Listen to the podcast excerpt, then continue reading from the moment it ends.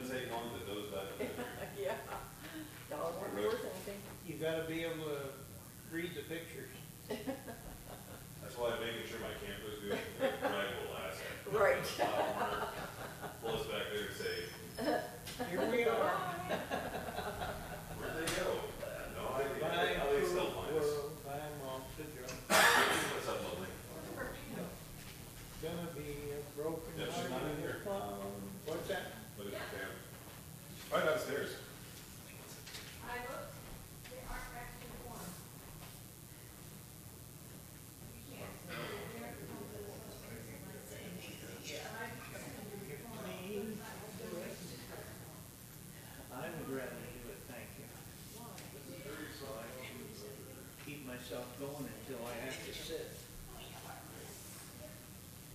As tired as I am, I might uh, conk out today. You know how to do that?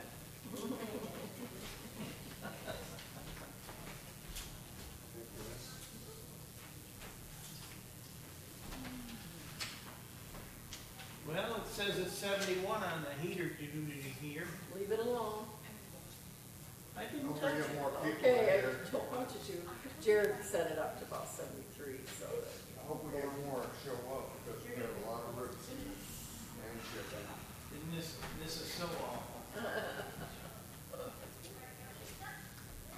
But you're worth it.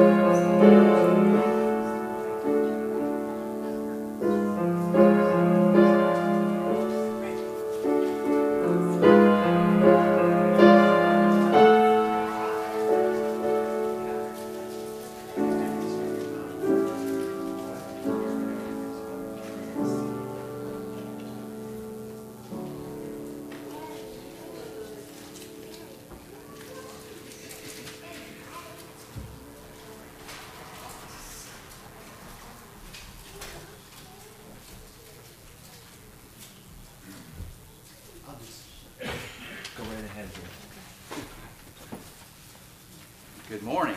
Good morning. Good to see you all this morning on this beautiful, hang on. Okay, we're good. On this beautiful Sunday morning. Boy, a little relief from that heat this week, huh? Wow, that- is so nice, so pleasant. Laura and I were having coffee in front of the door wall and the cool breeze was coming in this morning and I'm like, I don't want to say it, but fall may be on its way. Not yet. In your bulletin, uh, a reminder about your offering envelopes in the offering box, of course. Andrea's number for the prayer chain. Uh, our days of praise and acts and facts are here. I think I announced that last time. That's what this one looks like. And I'm sure you're aware, but today uh, will be our communion service. Um, so, as per our tradition, a short break and then regather uh, when you hear the music.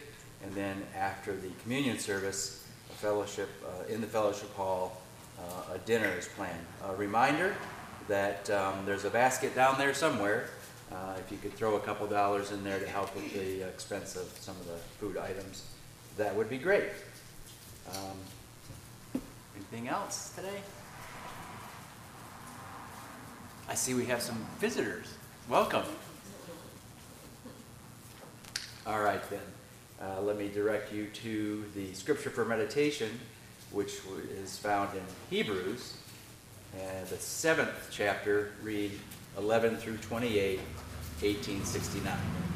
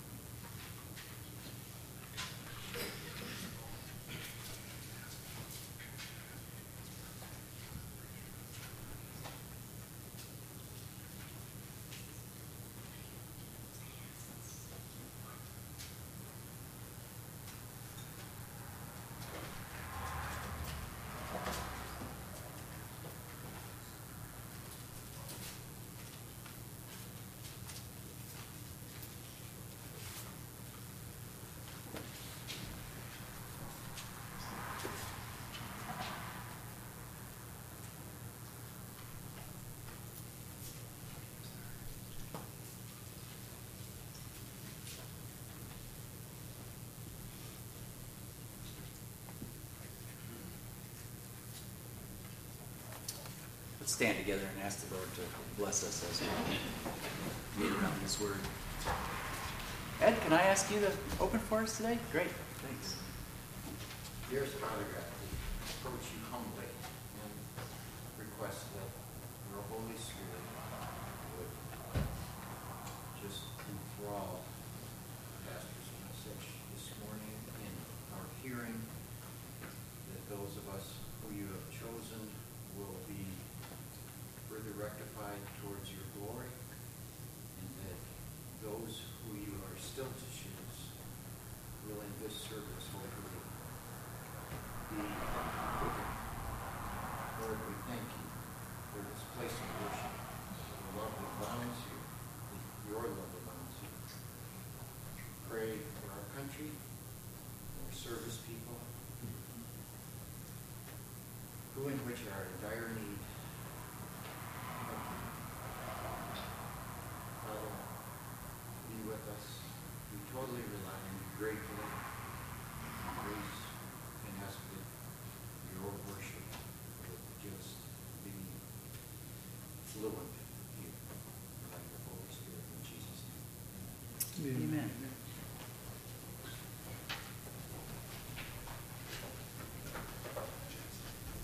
Take your red Trinity, Trinity hymnal, excuse me, and turn to number three hundred and six in the red Trinity.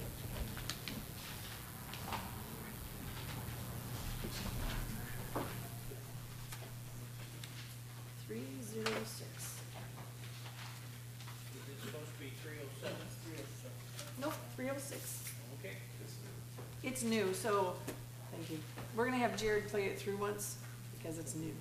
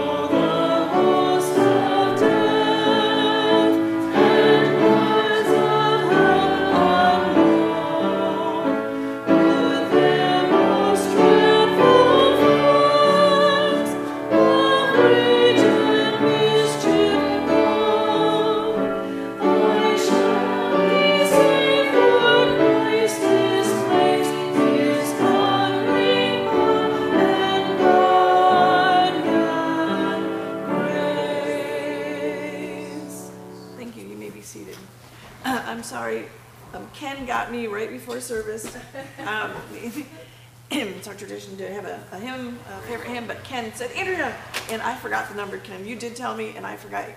It's in the brown, yes? In, I know, five, six, nine, yes, five, six, nine, in the, he said it, and I remembered it until he stood up, and then it was gone. Five, six, nine in the brown. Most of you should have this memorized.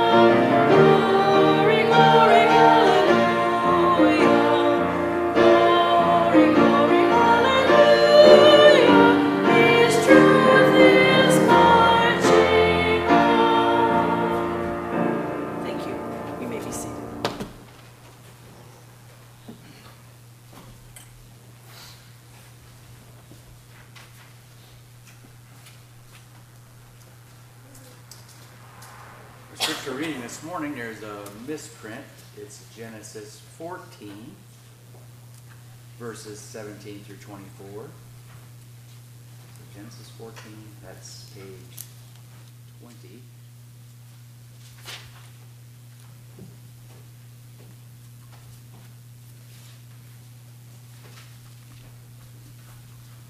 Stand with us, please. John 17 through 24. Yep. Mm-hmm. After his return from the defeat of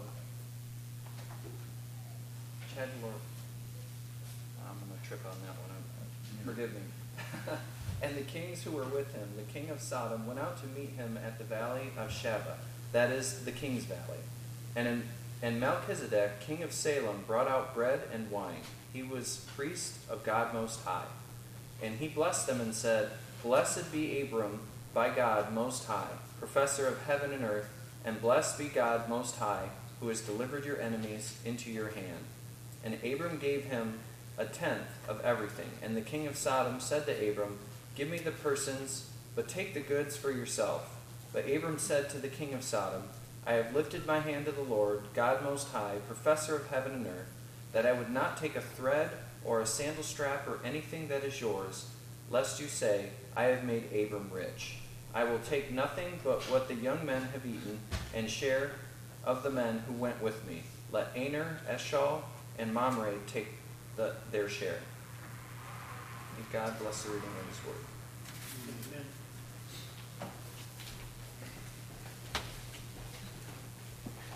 You take your brown hymnal and turn to number two hundred and eighty-nine, two eight nine in brown.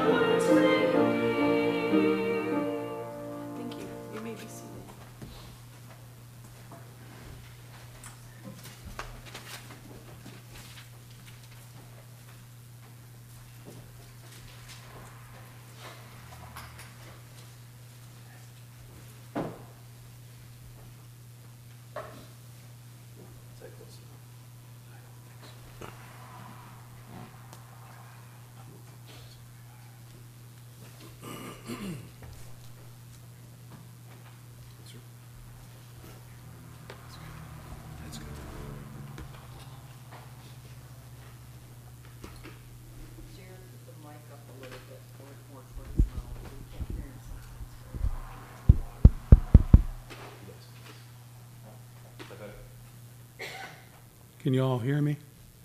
Okay. Our text of scripture today is Genesis 14.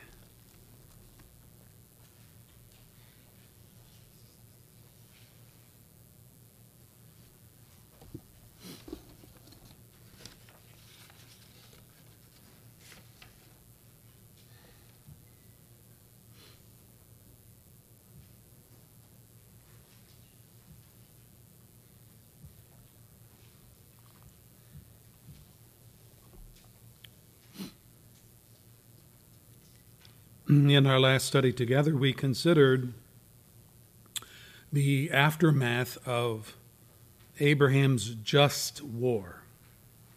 What do I mean? Well, he mustered his own servant militia and he rescued Lot from captivity along with all the people of the plain cities and their goods.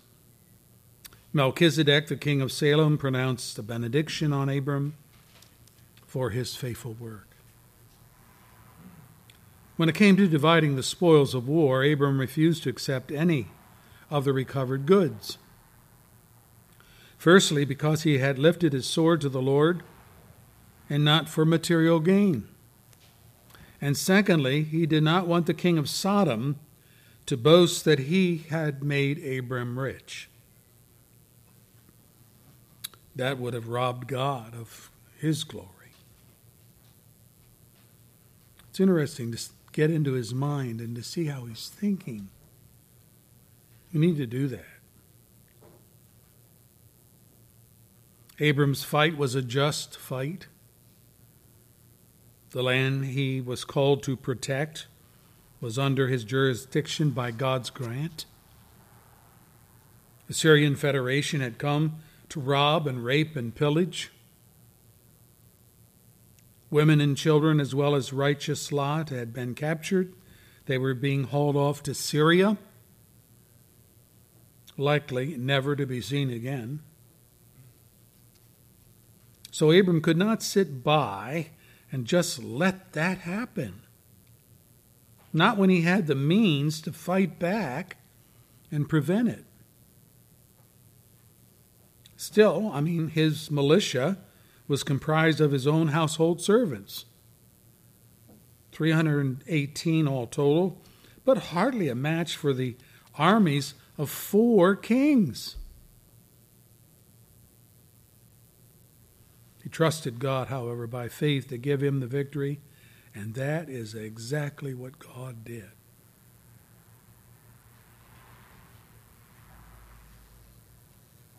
We learn that because God is the grantor of all blessings received, our thanksgiving demands a sacrificial response.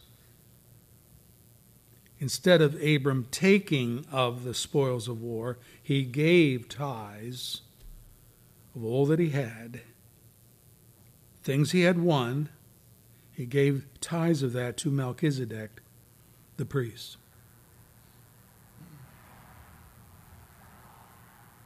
Secondly, we learn that the world always benefits from Christians who live out their faith.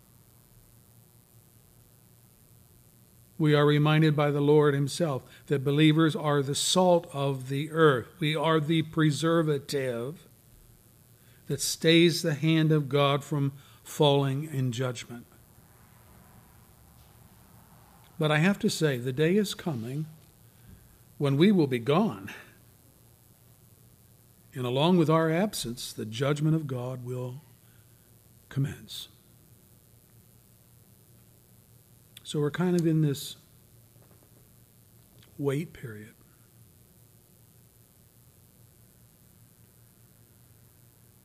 Today's study focuses on this mysterious character named Melchizedek. As we come to our study, let's ask for the intervention of our God. Oh Lord, whenever we open the sacred pages of the Scripture, we are reminded that the words of the Scripture are indeed your words. This history is your history. Yes, a human author, Moses, sat down and penned the words, but he was moved and inspired by the Spirit of the living God. And he was under obligation to write exactly what you wanted to be revealed. And that's wherein we take our understanding that Moses' words are really God's words to us.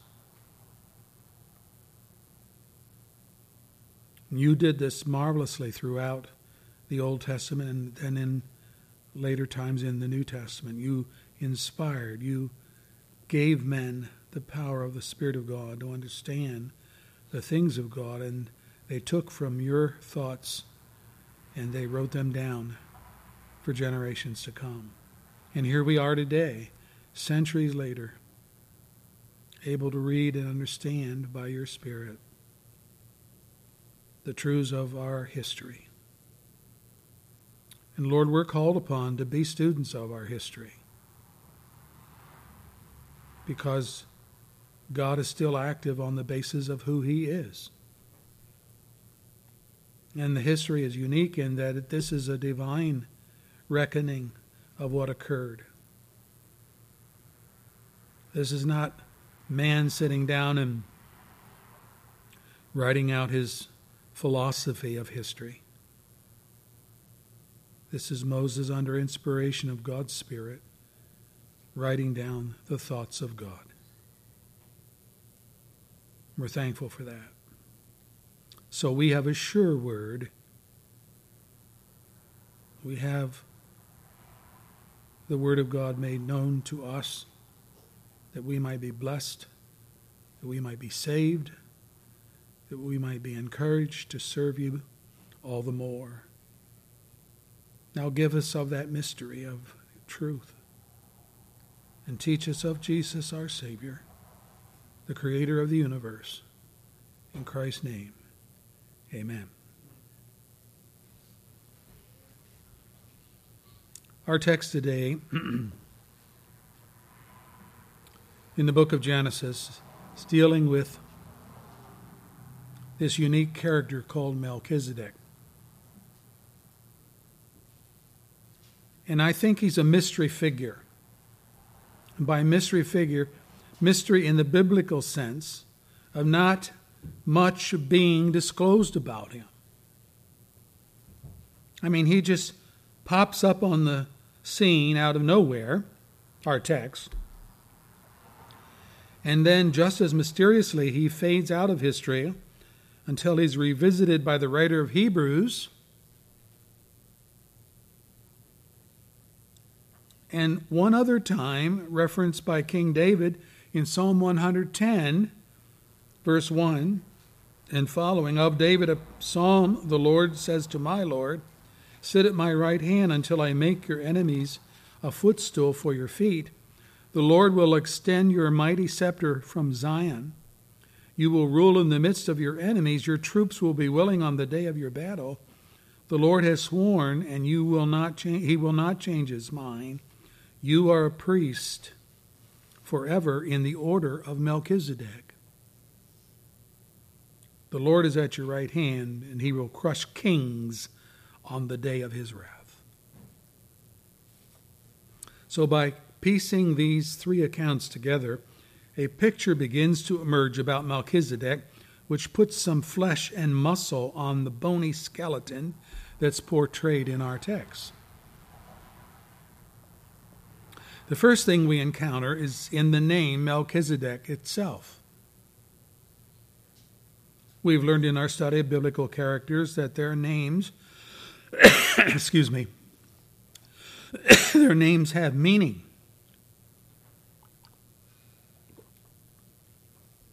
So, what can we learn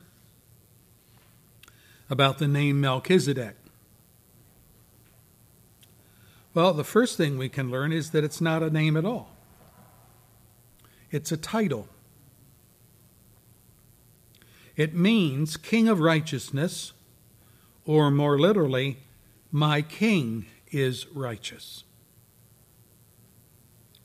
Same applies to our Savior as well, whom we call Jesus Christ. Christ is not a surname like Jones.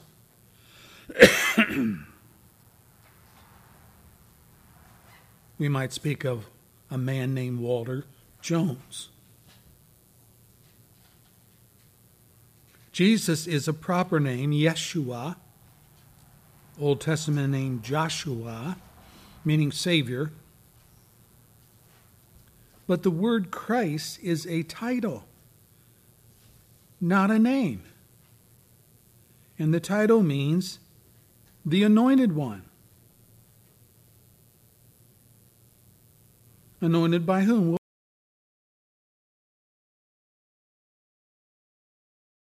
One. Jesus Christ.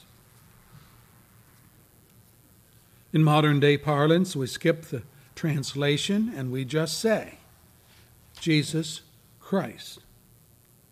The word Christ means Messiah. Speaking of him as though having a surname, but it's not a surname. The name holds true with Melchizedek. It's not a name at all, but fully a title, King of Righteousness.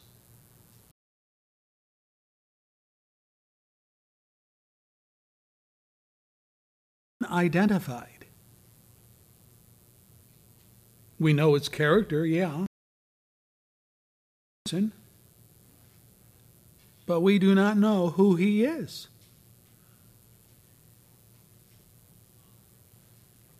And the writer of Hebrew puts it this way. I'm reading from Hebrew 7.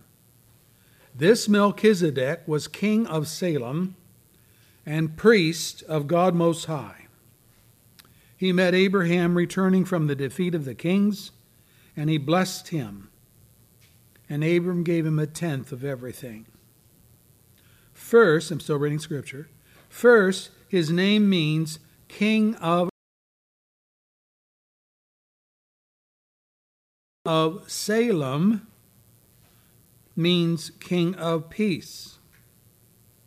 Without father, without genealogy, without beginning of days or end of life, like the Son of God, he remains a priest forever. Hebrews 7, first three verses. Wow. We read this and we say, How can a person be a person and not have any roots?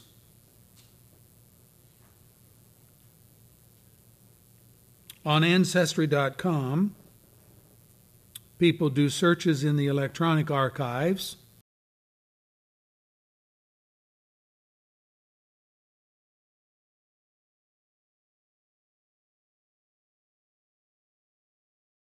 of their relatives and to see if there is any information on the migration of their family. So, why do they do this? Well, they're trying to discover their roots.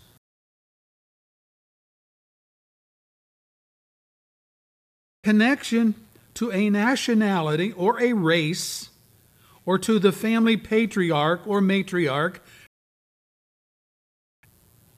And it gives a sense of belonging, of purpose.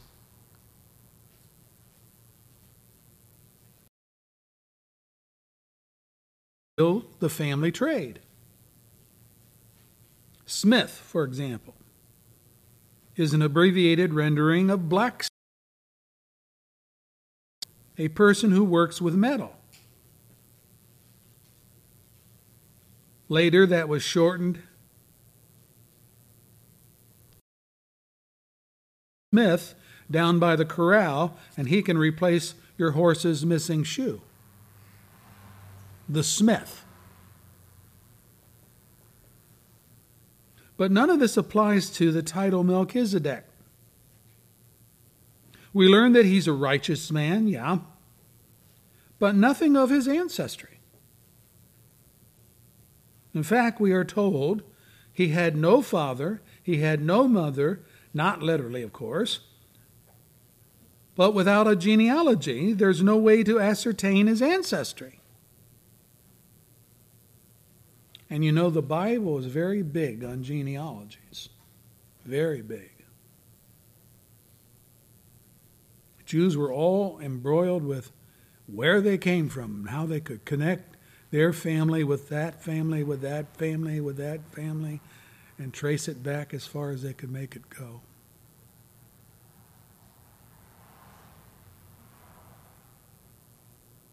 Same holds true for the second title, verse 18 of our text King of Salem. The writer of Hebrews gives the translation. Hebrews 7, verse 2. King of Salem means King of Peace.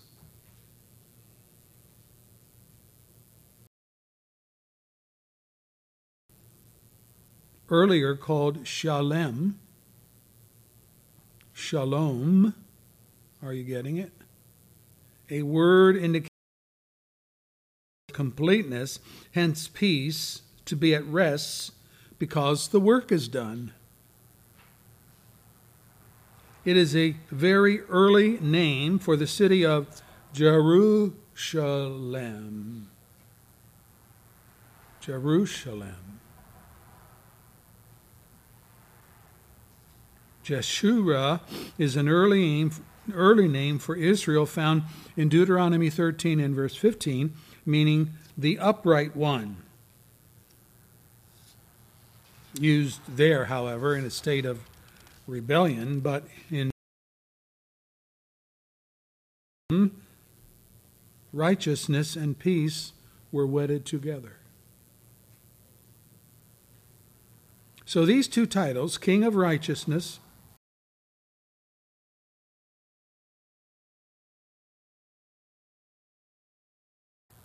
which identifies Melchizedek as priest of the Most High, indicates that Melchizedek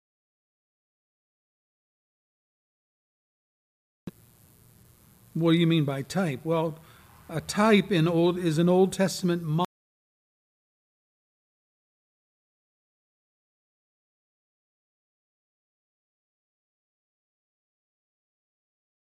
through his priestly work of atonement for sin. For example, of the promise that as an adult, his administration will be characterized as a reign of, quote, justice and righteousness, Isaiah 9, 7. And that one of his names will be Prince of Peace, verse 6 of Isaiah 9. Can be no other way. There is no peace where there's injustice and unrighteousness that rule in, in the land. You have to have righteousness and justice for peace to be. But everything good comes to people living under the rule of righteousness. We see in our day, and it's been historically true throughout various nations,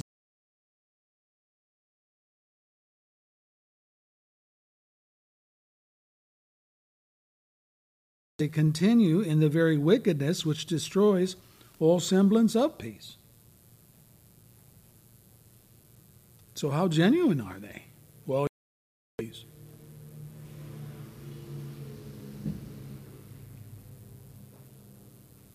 We see this in the Islamic attacks of present day terrorists who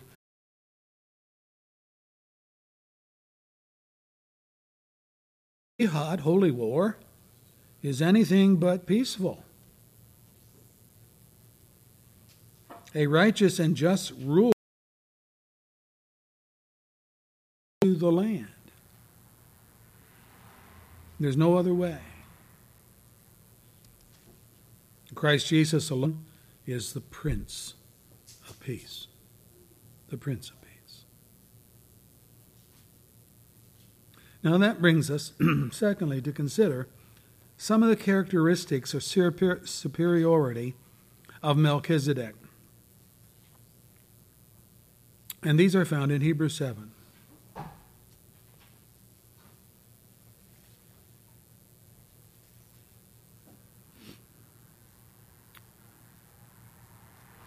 First thing we discover is that there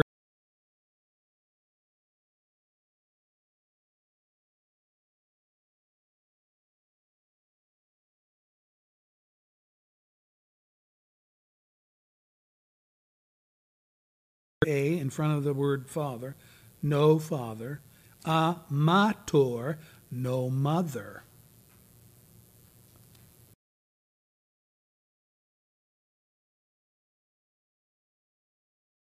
Terms that are used for orphans.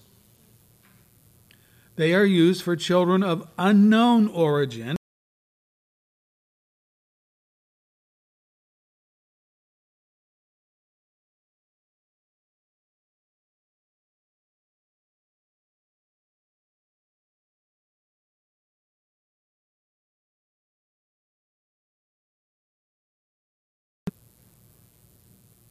Now, they have parents.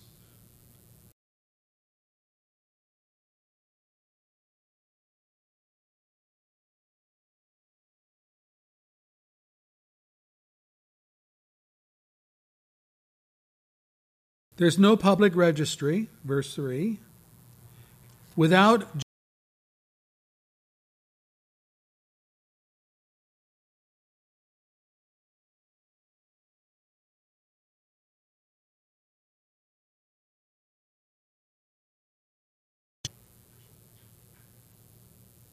And this is very, very odd. The man holds a high civil office.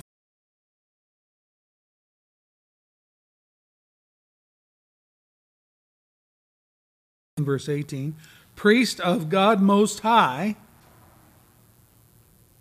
So, how does an unknown person with no per- such an influential position? Because the Jews were fastidious about record keeping. They counted heads in every aspect of life the tribes, the military service, their families, their vocations, and so on. And our Bible, our Bible contains many such genealogies.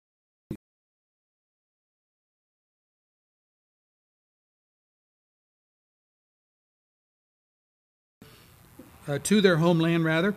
And Nehemiah 7 lists all the categories of the region.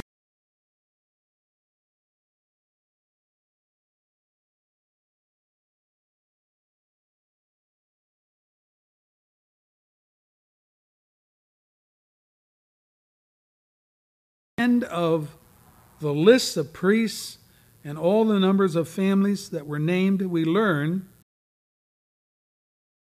only records but they could not find them, and so were excluded from the priesthood, a certain group. In verse 64. No genealogy, you can't serve. We can't prove that you're part of the priesthood. Whoa. They could say, well, yes, we are. Uh, you, you know, you can talk to Uncle Son. You you can talk to my employer. They'll tell us that I was serving as priest. No genealogy, no service. Yet here we are in Genesis 14 with a man named Melchizedek, who from Hebrews 7 we learn has no record of a father, no record of a mother, no genealogy at all, yet he serves as priest of God Most High. Whoa, what gives? Something's wrong here. Look carefully at Hebrews 7, verse 3, where the writer says of Melchizedek that he is like the.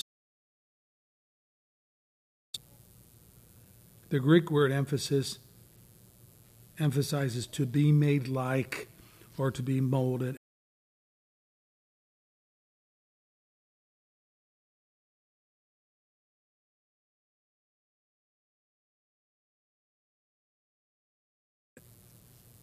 ESV, resembling the Son of God.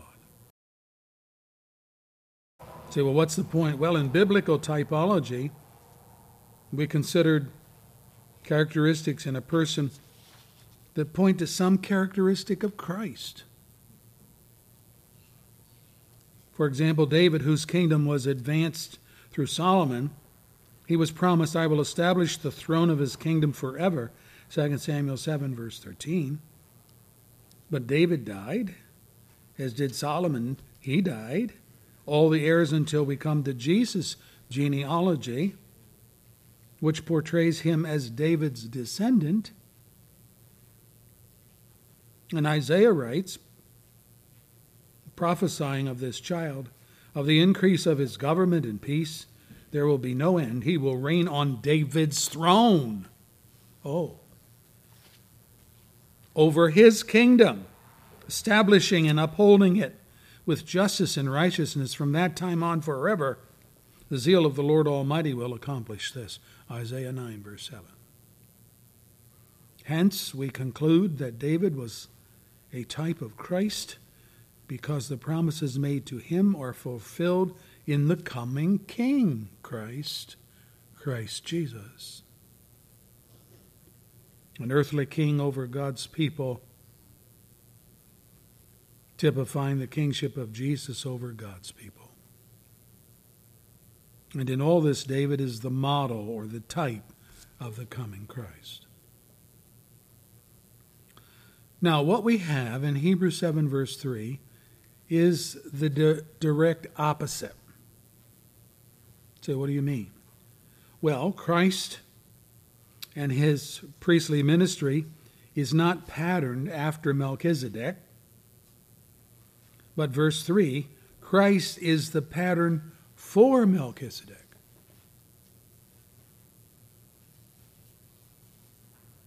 Melchizedek was made like the Son of God. Wow. That is why there's no record of parentage.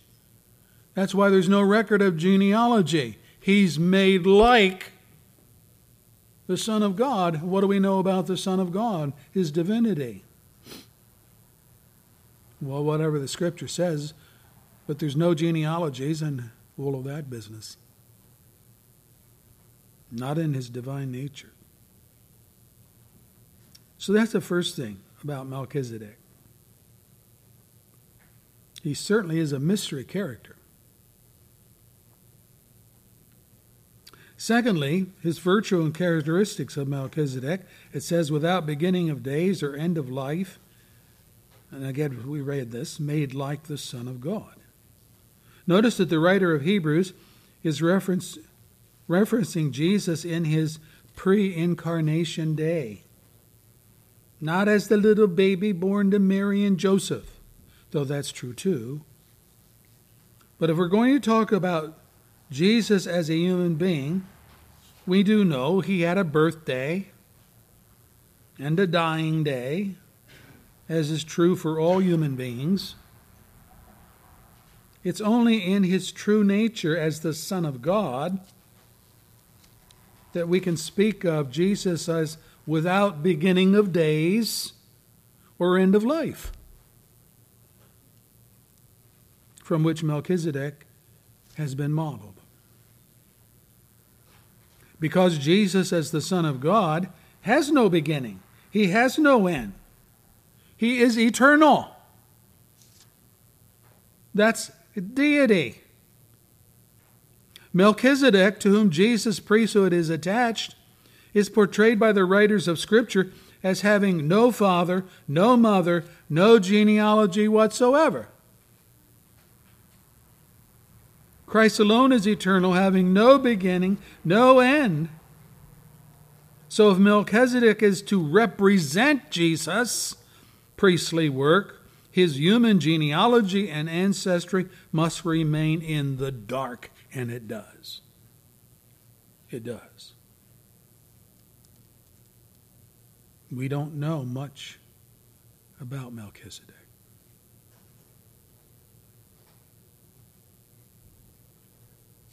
Jesus is priest of God Most High, but he is so as the Son of God. As the Son of God.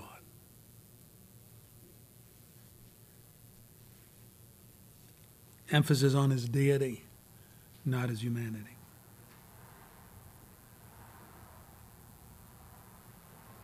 There's a third characteristic to Melchizedek.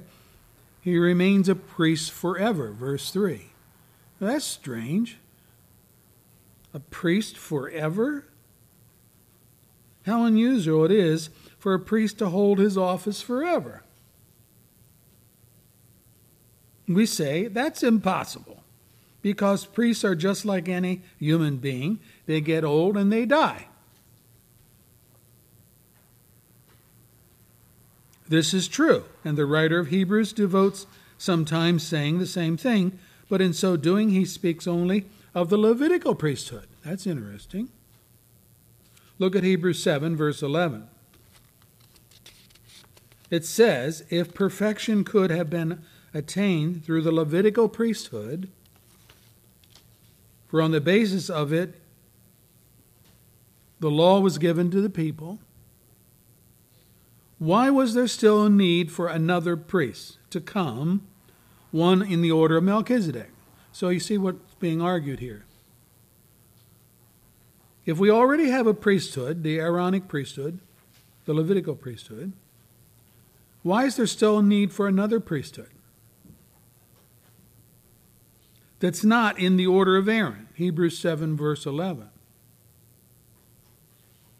Well, there's two major problems with the priests who came from the tribe of Levi. Problem number one they were all sinners, trying to make atonement for other sinners. In Hebrews 5, verse 1 and 2, it says, Every high priest is selected from among men and is appointed to represent them in matters re- related to God and to offer gifts and sacrifices for sins. Hmm. He's able to deal gently with those who are ignorant and are going astray, since he himself is subject to weakness. This is why he has to offer sacrifices for his own sins as well as for the sins of the people. Hebrews 5, verses 1 through 3. May I say, this is all we who minister, Brenner. It's all of us ministers. Sinners serving other sinners. That's what we are.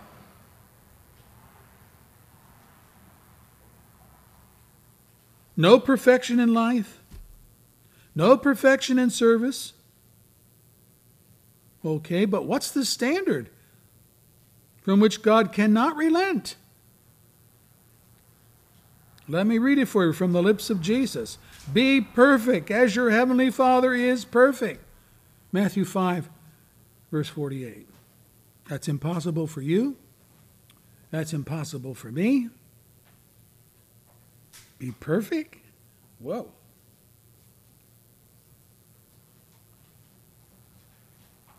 It is impossible for everyone born into the human race. It is impossible for the Levitical, priests in their representative capacity. They too were sinners. That's the first problem of service.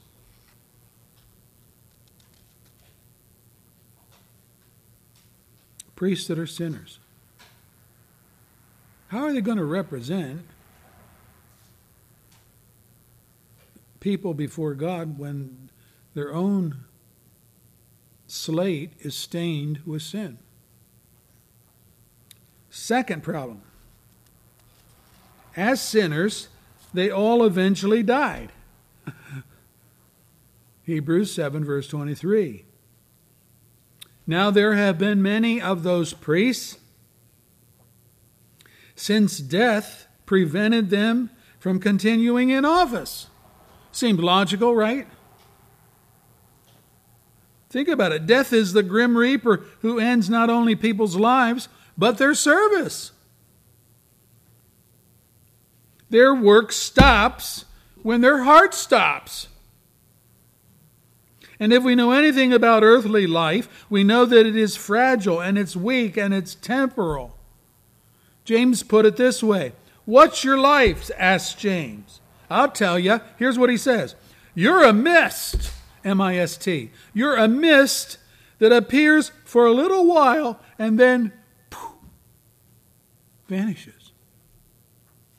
That's what your life is, James 4, verse 14. Why is that?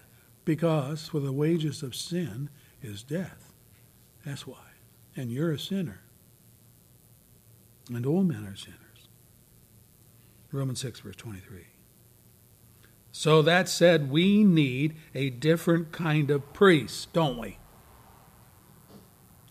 We need a priest who, Hebrews 7, verse 26, is holy, blameless, pure, set apart from sinners. In other words, he's not a sinner, exalted above the heavens.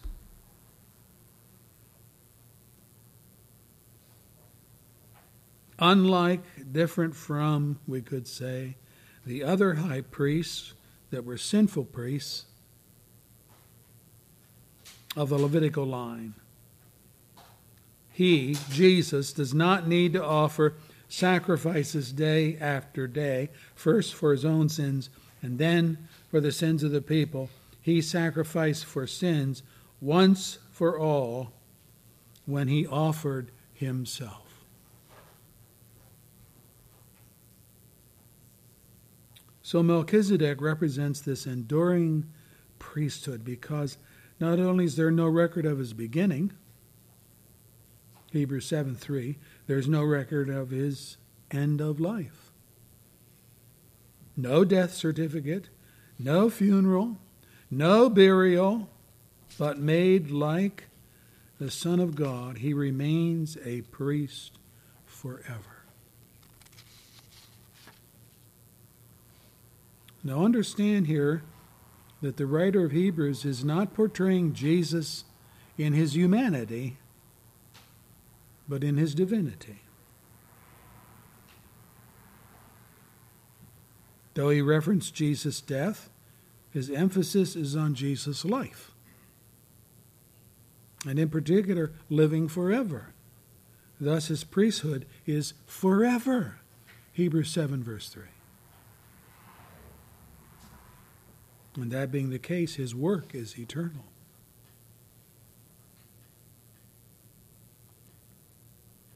Now that brings me to implications of Jesus being a priest in the order of Melchizedek. This is unique. Number one, he stands superior to any earthly priest before God in his person. Hebrews 7 4 sets the stage for reflection. It says, Just think how great he, Melchizedek, was. The writer of Hebrews says, Think how great Melchizedek was.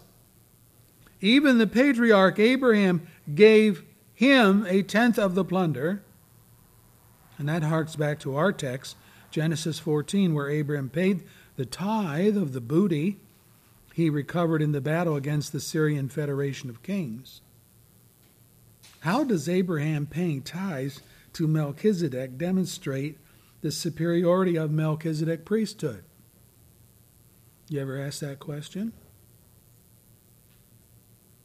Verse 5 The law requires the descendants of Levi who become priests to collect a tenth from the people.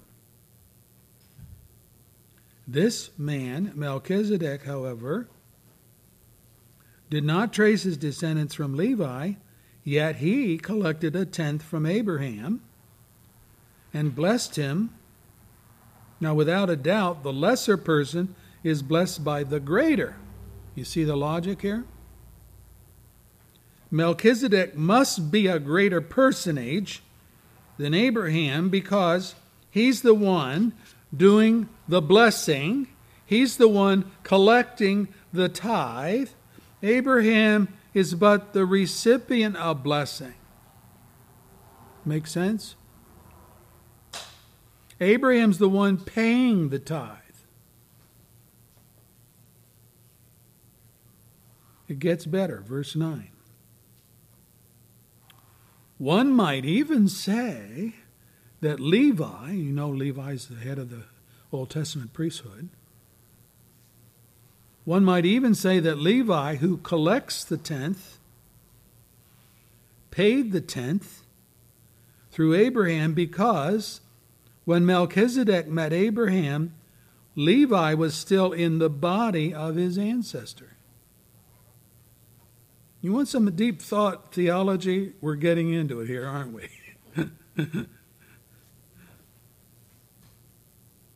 what is the writer saying? He's saying Levi and all his descendants were not even born yet. Okay? When all this occurs. They weren't born yet.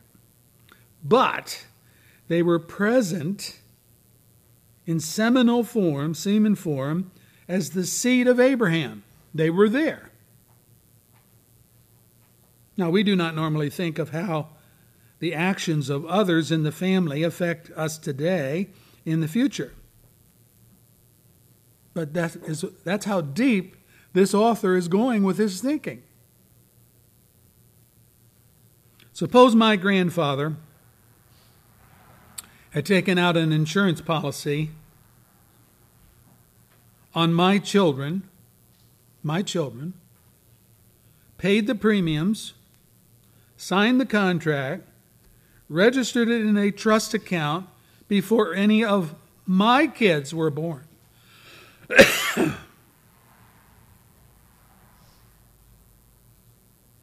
Yet his actions would be credited to them when the policy paid out.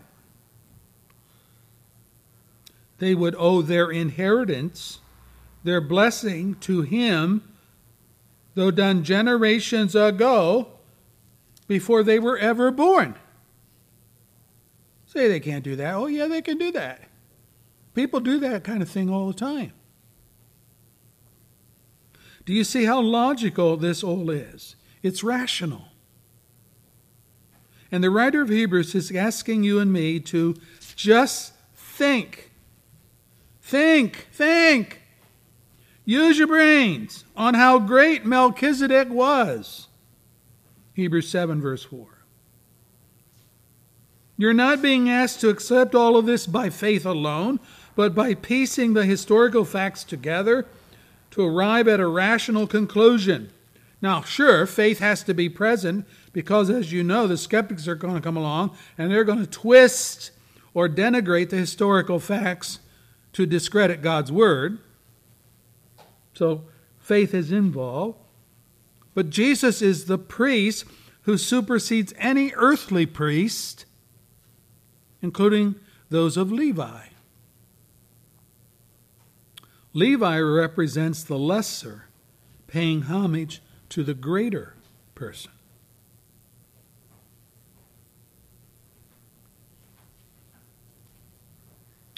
And secondly, Jesus stands superior in his service to the priesthood. Not only as a person, but in his service. What's the task of a priest? Hebrews 5, verse 1 answers Every high priest is selected from among men and is appointed to represent them in matters relating to God, to offer gifts and sacrifices for sins. For sins. That's what priests do. But as we've seen, every earthly priest is a sinner himself, whose service before God is blighted by his own failures. So, how can he help me in the end? His failure is accentuated by his death, proving that sin nailed his coffin shut. So, where's the hope in that? He's dead. He's couldn't help himself, and we're, we're being asked to trust him to help us. The dead priest couldn't even help himself. So, how's this service going to help me?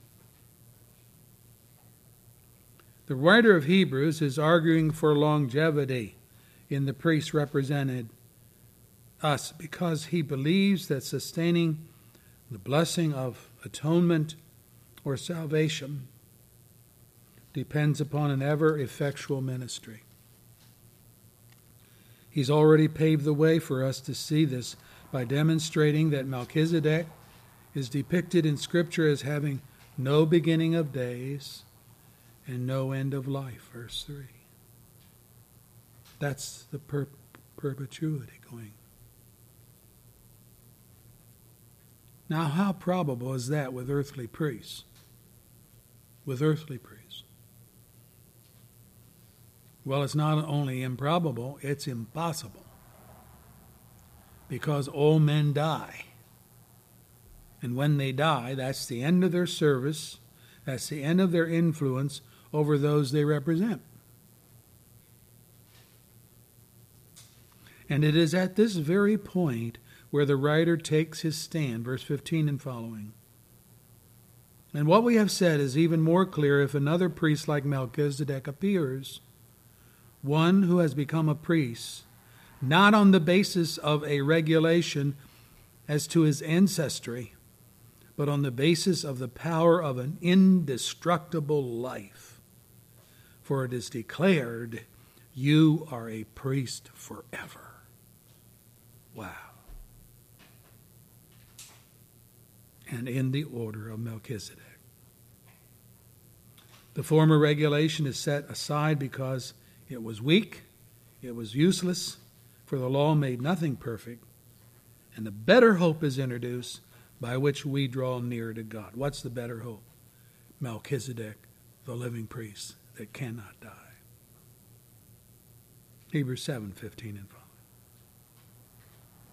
Did you know that Jesus, as our high priest before God, has a continuing ministry on our behalf? We've all taken comfort in Jesus' words from the cross when he said, It is finished. But that statement addressed the subject of atonement for sin and the finality of Jesus' cross work. The writer of Hebrews words it this way in Hebrews 10 12 and following. But when this priest, Jesus, had offered for all time one sacrifice for sins, he sat down at the right hand of God. Since that time, he waits for his enemies to be made his footstool because by one sacrifice he has made perfect forever those who are being made holy. Hebrews 10, verse 12 through 14. But I say that atonement is only part of the priest's service. It's only part of it. God speaking through Isaiah foretold, Therefore I will give him a portion among the great, and he will divide the spoils with the strong, because he poured out his life unto death and was numbered with the transgressors. That's atonement. For he bore the sins of many. That's atonement.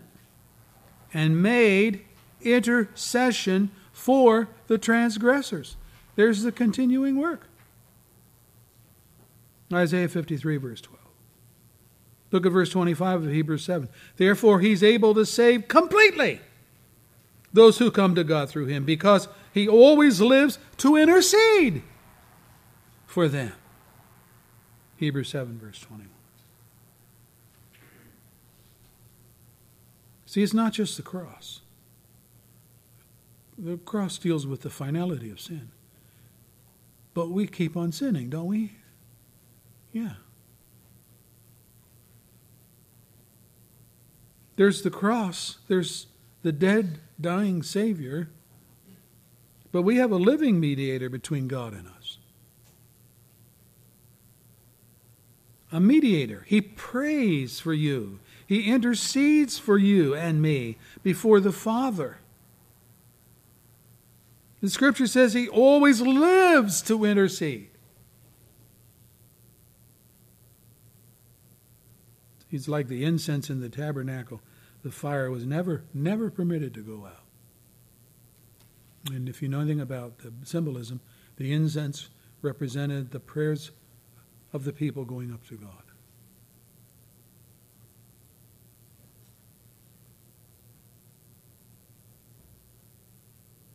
We have in our hymn book five bleeding wounds he bore, received at Calvary.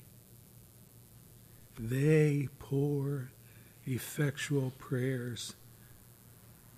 They ever plead for me, saying, Forgive him, oh, forgive, they cry. Forgive him, oh, forgive, they cry. Nor let that ransomed sinner die. It's not just the cross that saves, brethren. It's the intercession of Christ. Hard to accept sometimes the mystery of all this. Then, lastly, Jesus stands before us as a superior high priest in that his priesthood was confirmed by an oath from God. Look at Hebrews 7 19 and 20. A better hope is introduced by which we draw near to God and it was not without an oath. Others became priests without any oath, but he became a priest with an oath.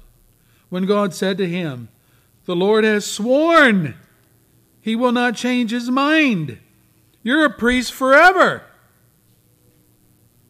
Because of this oath, Jesus has become the guarantee of a better covenant. Verse 24 Because Jesus lives forever, he has a permanent priesthood. Remember that statement we read about? All priests, what, they, they die, right? And when they die, their service ends. But not with Jesus. Not with him. He has a permanent priesthood because he lives forever. Very strange, don't you think, that God would take an oath about anything? But he does. Why would God take this oath? Hebrews 6, verse 16 and following. Men swear by someone greater than themselves, and the oath confirms what's said, and it puts an end to all argument. Now, that's the general statement about why people take oaths. Think of two people arguing and fighting over various things, and they don't believe each other, and the one guy's trying to convince the other one that he's telling the truth. And the other guy's kind of looking at him and rolling his eyes. yeah, right. Finally, the guy that's trying to convince the other, he's had it up to here with the fact that the other guy's not believing what he has to say. So, what does he do? Sometimes this happens. He takes an oath. As God is my witness, I'm telling you that. But da da da da da da da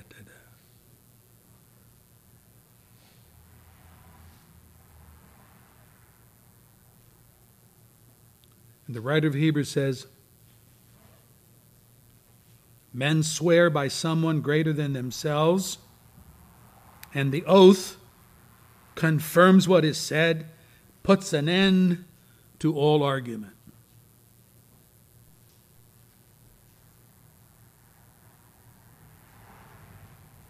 Very serious to take an oath, by the way.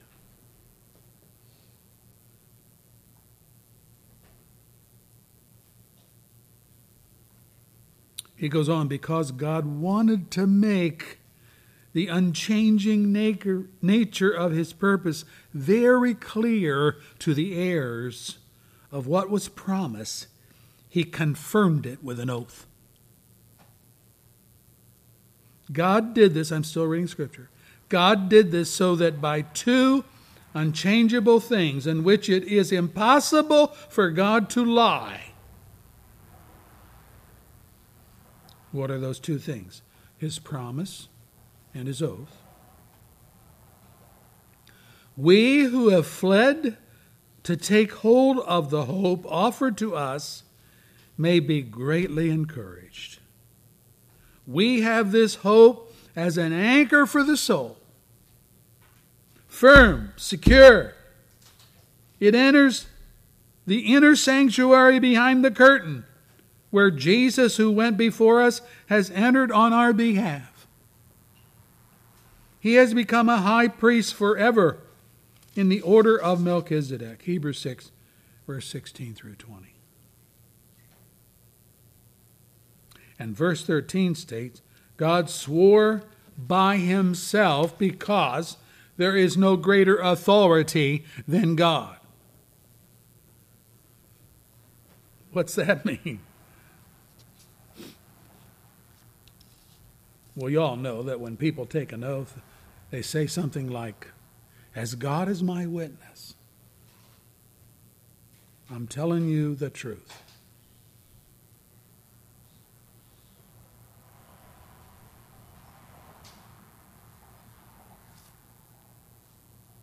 Well, who's going to who is God going to swear by to convince somebody that he's telling the truth? There's no greater authority than God, the creator and ruler of the universe. So the writer of Hebrews says, since there was no greater authority than God, God swore by himself. Wow. How many priests were there in the Levitical priesthood? Well, in the days of Moses, 22,000, according to Numbers 3, verse 39. In the days of the monarchy under David before the captivity, 38,000, according to 1 Chronicles 23, verse 3. Why so many priests, whether you're talking Moses or the Davidic time? Well, verse 23 death prevented them from continuing in office. That's why.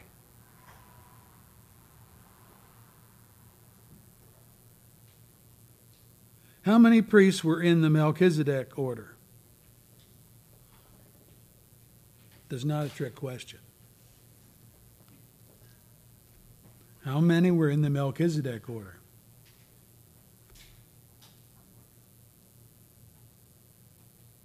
One. One? Wait a minute.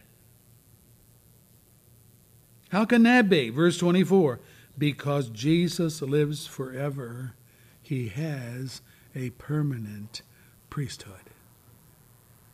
Therefore, he is able to save completely those who come to God through him because he always lives to intercede for them. His cross work is eternal, his intercessory work is eternal. We only need one priest like that. Me, you, all of us in this room, all out in, in internet land, indeed, all of mankind will one day stand before this priest of the Most High God to give an account of your relationship to Him. You say, oh, he's ju- he, he, wait, he's just a priest. Have you not been listening this morning? He is priest of the Most High God. He is the King of righteousness and justice. So his priesthood has a ruling dimension to it. Jesus put it this way The Father has entrusted all judgment to his Son, that all may honor the Son as they honor the Father.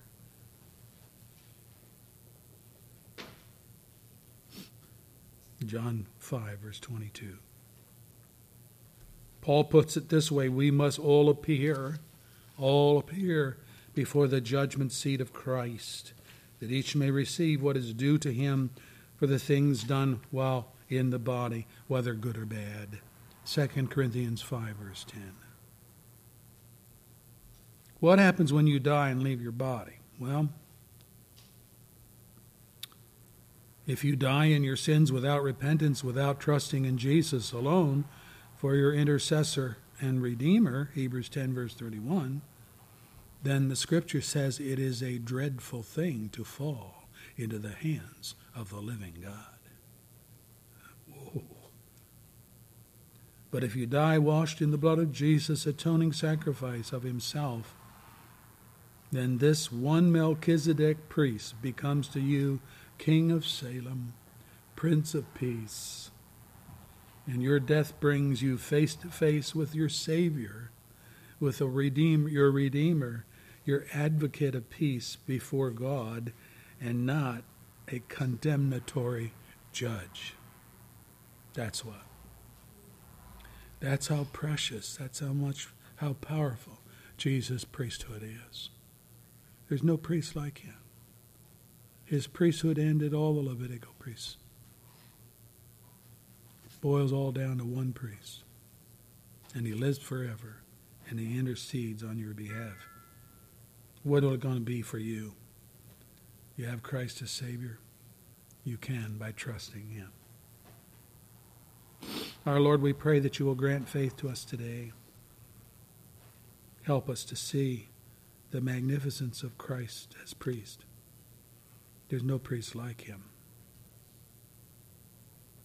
He is the Prince of Peace.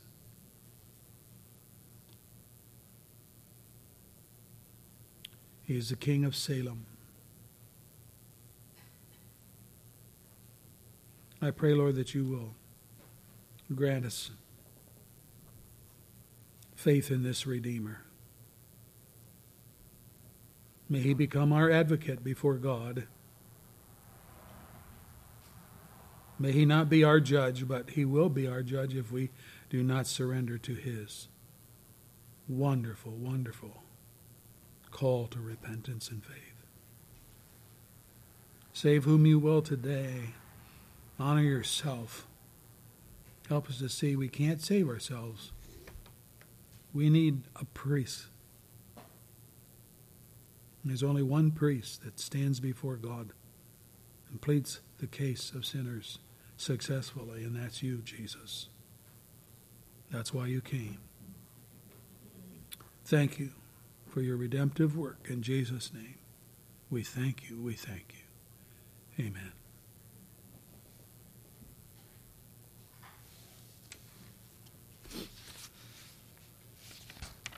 Our closing hymn is out of the Trinity, number 308. 308 in Trinity.